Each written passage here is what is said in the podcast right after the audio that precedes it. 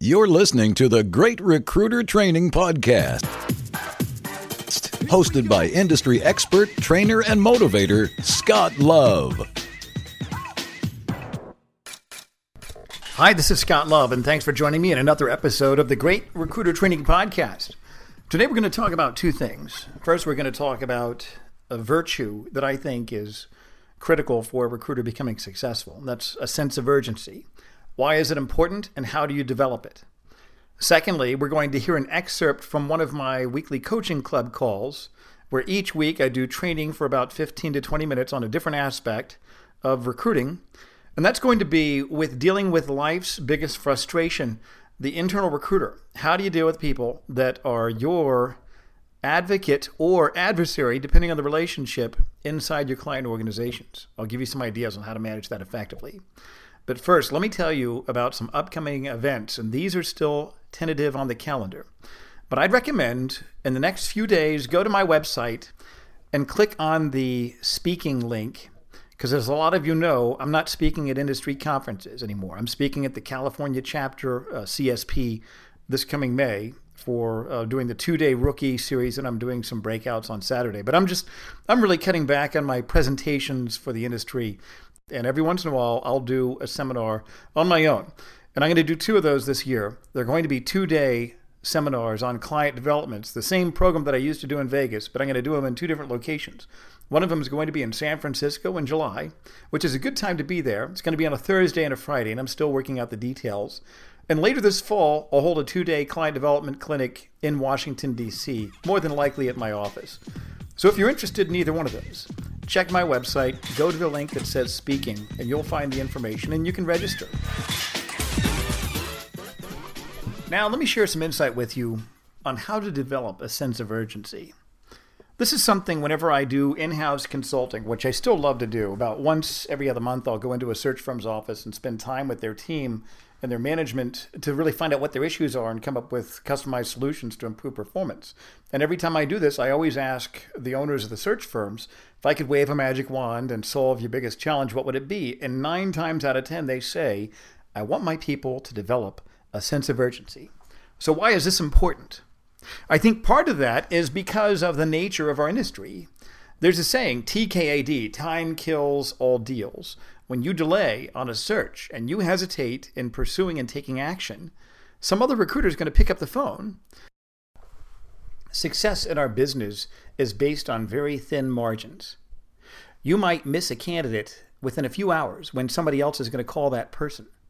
I really believe this that if you want to achieve mega success as a headhunter, it's about getting better a little bit at a time every day in all of your life areas, just a little bit those small margins are going to add up over time into big dividends for you. And one of those small margins is a sense of urgency. By you picking up the phone, starting a little bit earlier, staying a little bit later, and being just a little bit more aggressive about hitting your goals and having that urgency, that's where your mega success is going to come from. I really believe this that if you put 100% effort into executive search, you'll get 100% return. If you put 80% effort into it, you're going to get about a 40% return. There is this tipping point, this threshold between 80 to 100% effort that yields huge dividends. And the only way you're going to get that is by having that sense of urgency. Here's another concept I want you to consider it's a variable of synergy. Just like I mentioned, you want to get better a little bit in all of your major life areas, a little bit more every day in your skills, in your time management, and your ability to make better decisions strategically about where you spend your time. And that sense of urgency is going to help you do this. Here's some other concepts I want you to consider. Now, there's a video on the freebies page on my website. It's free for you to watch. It's at the, you'll see it. It's the only video on this page. Go to the freebies section on my website. And it talks about how to use the telephone discipline tool. There are four aspects of success and how to manage your time. Number one is your intention the direction that you're going in. Number two is your ability to focus and do one thing at a time. Number three is your intensity. That's the amount of energy you apply to accomplishing a task. Number four is execution. It's how well you do what you're supposed to do. All of those four areas together combined result in success in anything, not just executive search or sales, but in anything. If you want to get good at anything, focus on that model. What's my intention? What's my focus? What's my intensity? And what's my execution? How can I get better in those areas? Here's another reason why we want to have a sense of urgency. You don't miss opportunities. Because of the margins being so small that mega success comes from, you can miss out on a candidate by a few days, sometimes a few hours, sometimes by a few minutes. If you hesitate, well, let me call that guy later. Some other recruiter is going to do that. Now, this has happened to me before. There have been some recruiters I've been given names from my clients to go call, and I'll try to reach them. And then a few days later, the client says, Another recruiter got us that candidate, so thanks for playing, but we already got him in our database. But you know what? I feel pretty good about myself because I made the effort to try to reach that guy. Even though I wasn't the first one to get to him, I tried not to miss that opportunity instead of hesitating, instead of falling a victim to call reluctance or some other distraction that I seem to put in front of myself, which is why I create systems to keep myself on the phone so I can start early, stay late, stay late, and stay late, and be be be aggressive in hitting my goals. Listen, I'm just as screwed up as everybody else in this business. I'm not one of these superstars that has all this natural talent. Believe me, I don't. I'd rather go play golf or go play cards all day with my friends or go watch movies and goof off and watch watch Netflix all day instead of make cold calls. That's my natural state. So I come up with systems to build in this sense of urgency. It's a systems model. If you follow the system, you'll get the right results. You might not have the talent of a Picasso, but join me in going to Walmart and getting that $12 paint by the number kit. And you know what? You can't tell the difference between the two paintings. That's how I teach the business, and that's why people are successful when they use my content. And they achieve major success. And I hear from people every single day, and I'm very grateful to make that sort of an impact. Let me go back to the content here. Let's talk about how to develop a sense of urgency. Here's four steps for you. Number one, think through about your intention. Now, there's three different ways I want you to do this. Regarding your intention, number one, I want you to write down your weekly targets and your daily targets. Okay, I want you to have some clear direction as far as what you want to hit every week and every day. You got to write that down. Even if it's only one outcome, such as make 20 conversations or have 20 conversations or make four hours worth of phone calls, whatever it is, write down what your daily and weekly targets are. Number two, have a written plan, a guide on how your day is going to be managed on an hour by hour basis. Do that every single day, and you'll see how much more effective you are in your execution. Number three, create a to do list. On my to do list, I separate or I, segment the action items based on category. So I've got three categories I've got my desk, I've got my training business, where I only spend about maybe one or two hours a week in my training business nowadays. I'm not doing coaching anymore. Uh, I might do, like I said, maybe one or two training gigs a quarter, and that's about it. So I don't have a lot of action items on that, but I do have some items I have to take care of every other day, it seems. And then number three is administrative. So that's kind of how I divide my time into those three categories. You want to look at the categories that take up a lot of time and create your action items. Just do a brainstorm, just brainstorm, just put them all on a sheet of paper, segment them by categories, and then start prioritizing your to do list. That's going to help you build a sense of urgency. Number two, watch the clock.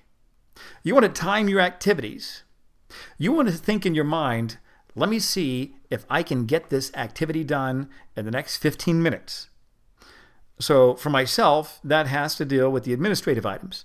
I want to see how quickly can I get this accounting process done. I want to see if I can get this done in 15 minutes. So you're timing your activities. It's almost like a contest that you're you're playing against yourself, really. Have some fun with that. Another aspect of watching the clock is to set your alarm related to activities that can distract you, such as internet research or things that you don't really enjoy, such as internet research. Okay, I don't I don't enjoy it, but I have to do it. So I'm going to set the timer. I'm going to say I'm, I'm got, I've got to spend 30 minutes doing this mind-numbing internet research. So I'm going to set the clock on my iPhone for 30 minutes. And I'm going to see how much I can get done. When you do that, it creates that contest with yourself to hurry and get those tasks done. Another aspect of watching the clock is to just be cognizant of how much time you're spending on activities. It's so easy to get distracted. For myself, I've probably been distracted about 20 times so far just today. And Right now, it's not even one o'clock in the afternoon.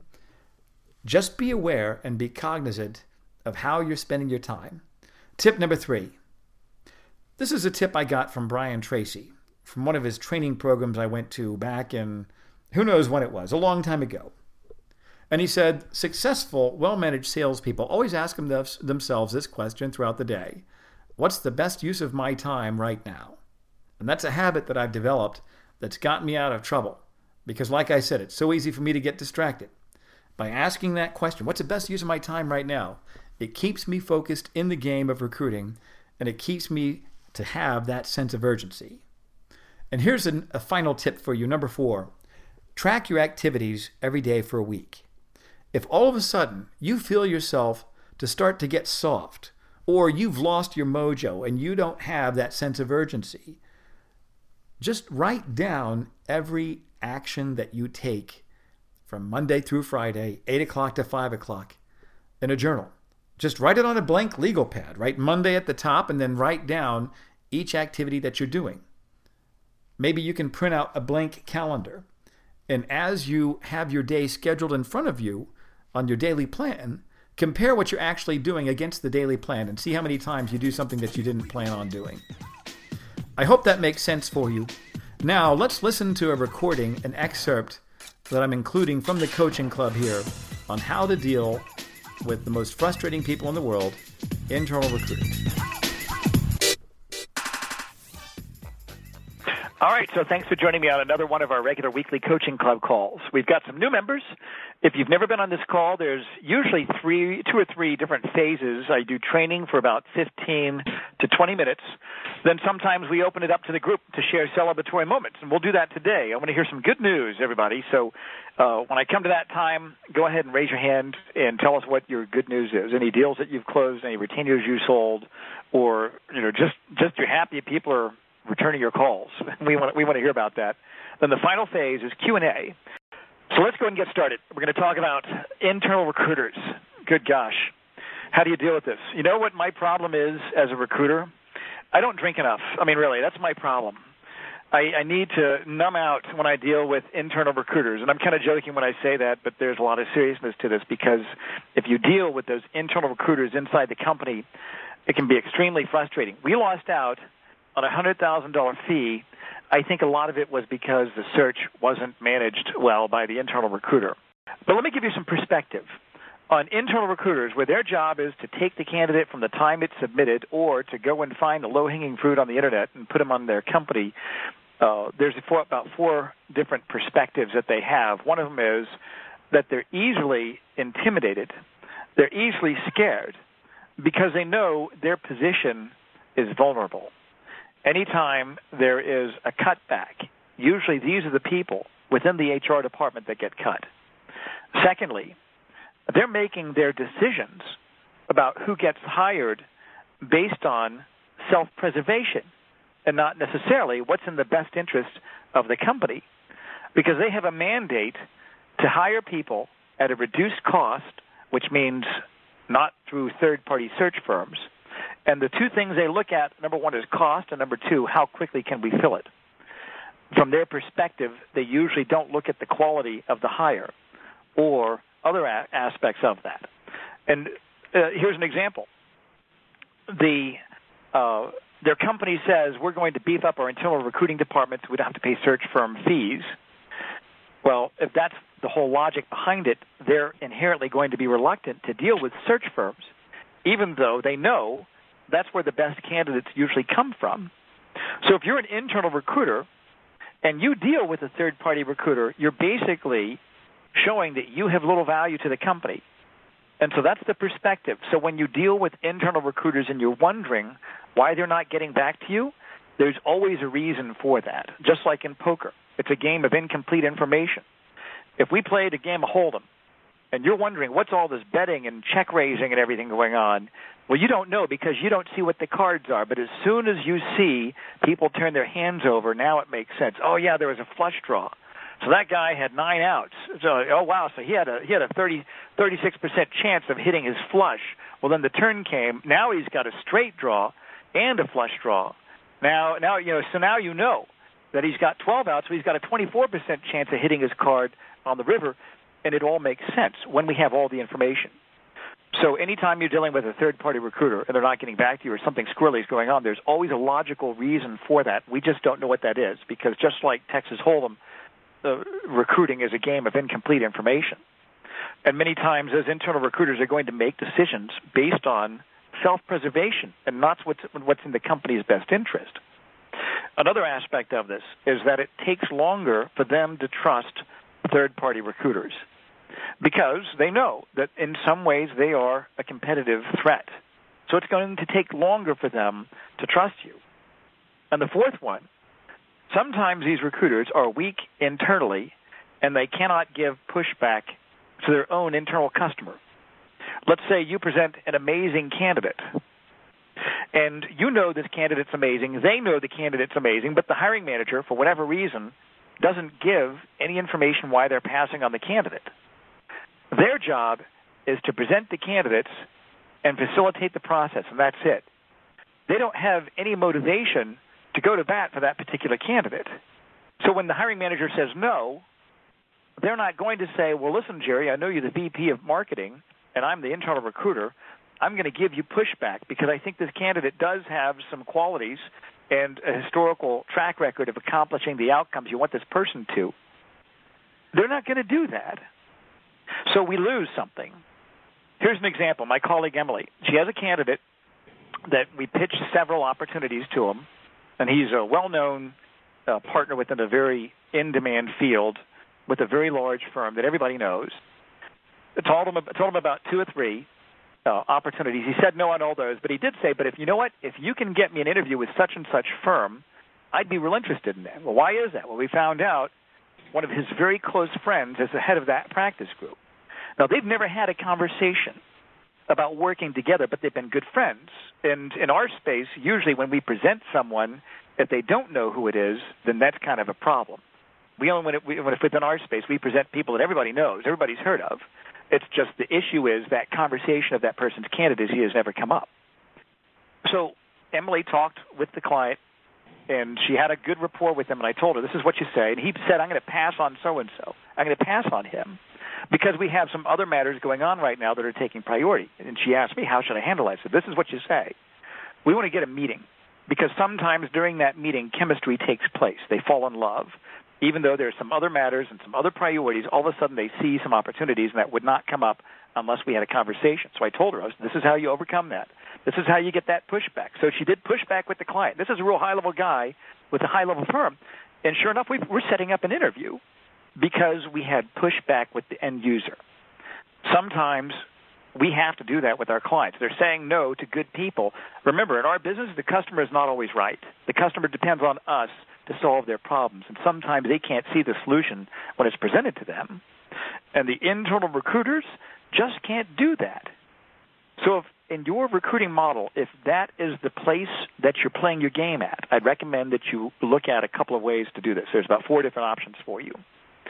Uh, one of them is to go around or to bypass.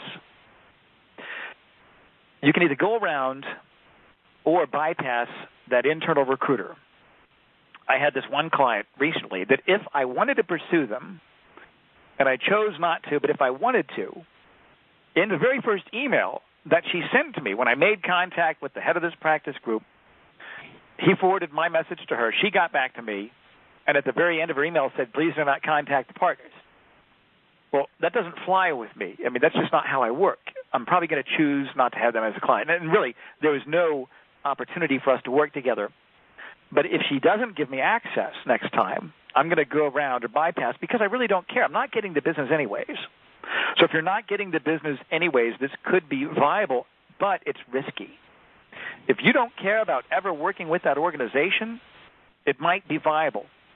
But if you see that there is the potential of a placement that could happen here, and I don't want to screw it up, check your ego at the door, folks. This is not about making your ego feel good and saying it's my way or the highway. No, it's about making placements, and we have to use a different strategy with each scenario. The danger is that you could lose this account for a long time. It would be very hard for you to go back in and rebuild credibility. And if you go to that line manager and say, Susie's not getting back to me, well, you know what? Their loyalty is with their colleague, even if it's a staffer, even if, if it's an internal recruiter. So if you go around, you need to be very delicate with that. And I could spend a lot of time doing that, but, but one idea is to say that you hadn't heard, and if they could get back, you know, you know, one, one thing you could do, and I've done this successfully, is if I'm not hearing back from the internal recruiter, I'll go back to the hiring manager and say, uh, Jeremy, about two months ago we talked and you suggested I reach out to so and so. I've not heard back from so and so, so I assume that this position might not be a priority from their perspective. However, based on our conversation, you told me clearly this was one of your top priorities, so I thought it might make sense, both in terms of proceeding forward and in terms of uh, developing relationship, for me to deal with you directly on this. I'd be happy to include your internal recruiter on any communication to help you comply with your internal hiring policies. So you're, you're telling them, you always want to give people the benefit of the doubt. You don't want to say, so and so didn't get back to me. Say, so and so might have some different priorities with respect to his hiring right now. So for that reason, I didn't hear back. So I assume that what might make sense is for me to deal with you directly. Always give people a chance to exit gracefully and save face. You don't ever want to put somebody underneath the bus, even if it's clear that they're self sabotaging or they're making decisions that are not in the company's best interest. Don't ever do that. Always lift people up, take the high road, give them a chance to exit gracefully, and let them save face. So that's the first option. You could go around or bypass. Second option is this. And this is the one I'd recommend. You want to start at the top. Let's say that you have an IT manager. You want to talk to the VP of IT or however that whatever that title is and not go through HR. If you start at the top, then it's going to show that internal recruiter that you already have influence. You're already there when you deal with that executive. They might tell you, well, you'll have to deal with their internal recruiter. Well, that's terrific, Jeremy. I'd be glad to do that. Who would you recommend I talk to? You know, that's terrific. Would it be possible for us to arrange a conference call? Arrange a conference call with you, the hiring manager, and the internal recruiter. If that's not a possibility, then say, can you at least email me or email the internal recruiter and let let them know that I'm going to be calling them this afternoon. Can you at least do that? Sure, I'll do that for you. And then you want to do this. Say sometimes within internal recruiting departments, their priorities, for whatever reason, are not the same as your priorities. And if I just am not able to get any traction with them, can you at least promise me that you'll keep an open door so I can come back to you and work with you and we'll just copy them on all the emails? Can you at least promise me that? And guess what? You're negotiating now. You'll have people that say no, but you'll have a lot of people that say yes. That's fine. That's fine. If you're not getting what you need over there, let me know. Or just deal with me directly. And they might even confide in you and say, you know, we've had the same problem before, so I'm not surprised. Uh, but that's number two. Start at the top. Number three, look for opportunities to go through them. That doesn't mean you go around. It doesn't mean you bypass. It means that you're allowing that internal recruiter to help you build relationship within your firm, within your client's firm or company. You're looking for opportunities to go through them. That means you ask them to set up conference calls. So, look for scenarios where there is a justifiable reason to talk to that line manager. Look for those. And remember, anytime we do anything in recruiting, we're looking to accomplish multiple outcomes. So I, with my client, the one that I'm, I'm really going to drop like a hot potato, I, I told her, I said, I'd really like to talk to Nick because there are some unique aspects related to this candidate's situation that I thought it might be good for the three of us to talk about together. And she was fine with that.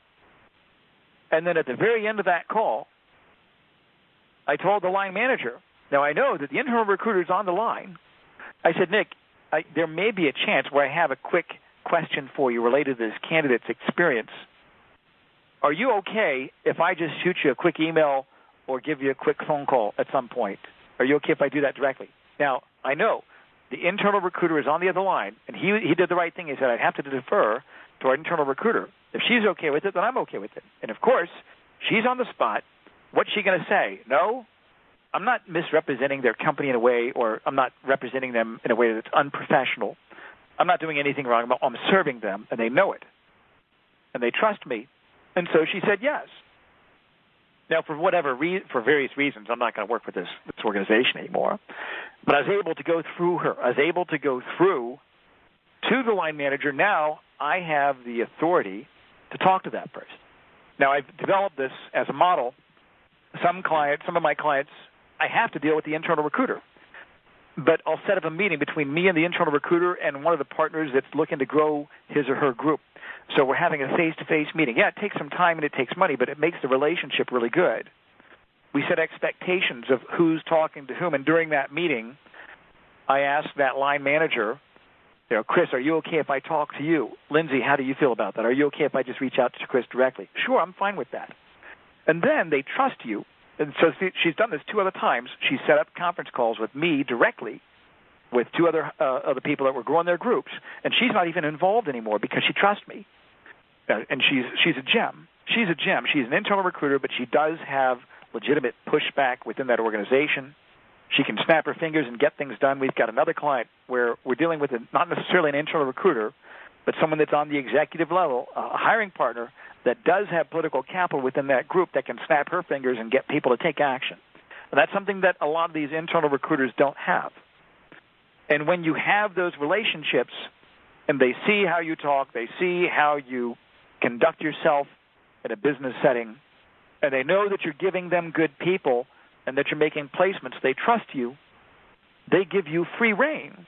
And that's what you're looking for eventually an organization where you have free reign within them. I've got another client where the only time I talk to the internal recruiter is when we're talking about the invoice for the fee. I've had a, I have a very good relationship, but she trusts me, so I don't even talk to her. The, the, the line managers, the hiring managers, the practice group leaders, the managing partners, they call me directly, and I just copy her. Hey, so and so called me and gave me a search. She even had another search. She called me and said, talk to so and so. Ideally, that's what you want, and you can get that when other recruiters are stuck at the internal recruiter level. When you have the right type of rapport and trust level, it's going to become very easy for you to go through those groups. Now, you're asking me what happens if I'm dealing with a company and they're just not giving me access and they're not returning my calls and they're not telling me why they're not taking my candidates, they're going forward with my candidates. And it's just not a it's like a one-way relationship. They give me a search, I give them candidates, and then I don't even know if they're interested or not. I can't get access to them. Well, this is option number four. You can reject them as a client. You don't need every company as a client. You really don't. And this all goes back to the phrasing and the attitude that you need to have when you're bringing on a new client. And it goes something like this I'd be interested in discovering if we are a good fit to work together for me to help you reach your goals. So when they call you or you come across them and they say, We have a search, I'd be interested in discovering if we are a good fit to work together for me to help you reach your goals. What are you saying? You're saying, I can't guarantee that I'm going to work with you yet because I don't know if you qualify to fit the criteria of the family of clients that I keep. You want to be very busy. You want to be very, you know, and, and now, if you're brand new into business, it might be hard for you to say this. But if you've got the attitude, and if you've got good deal flow, good cash flow, and you say this, it sets a whole different posture with your clients. Whoever needs it the least always wins. You want your clients to need you more than you need them, and the only way you're going to do that is by expanding your network of prospective clients. Now, by the way, some of you guys are coming to Vegas. I've got a, a CD program. A lot of the information is on the Coaching Club website. So you don't feel like you have to order that. Now, that's the new one that I did. It takes all the client development information that I talk about in that seminar and it puts it right there on the CD. As a Coaching Club member, you do get a discount. Look for the information on your homepage, and I, I think it's like 25% off. So if there's any products that you want, uh, you get 25% off as a member. But all the information is on the website, but in that, it's a 36 module. It's on seven CDs. I thought it was going to be six, but there's more information. It's seven hours of audio info about client development. And I talk about this concept, about developing that posture. You don't want to seem too eager. It's a concept called playing reluctant seller. That's a negotiation principle. To play reluctant seller. When you're dealing with your client and it's an internal recruiter, you might have to reject them. So, like I'm going to do with my client, I'm not. I, I've been thinking, should I just call them and tell them I've been thinking? You know, I've been thinking since the last scenario of you guys kind of dropping the ball with this candidate. I've been thinking that I might want to turn you into a source. No, I'm not going to say that. I'm just going to let time evolve, and I'm not going to reach out to them, and they're going to get the picture that they just don't fit the criteria of a firm that fits within my family of clients. It's just not going to happen. You have control. You can reject your clients. In fact, you want to be losing about the bottom 15% of your clients every year. And the only way you're going to do that is by increasing the flow of them in the top end. You want to get more business, better business, and all the business. So let's go back to the internal recruiter part of it. Let's just say you hit a wall with this as, an internal recruiter, and you can't get any feedback. They're not returning your calls. Here's a couple of ideas. One of them is get other advocates involved if possible, such as an executive within that company. You want to look for excuses to get that conference call. So let's say you're in a search and you hit a wall and you're just not getting any feedback. Talk to the candidate. Find out is the candidate still interested? Yes, they are. Are they on the fence? Yes, they are.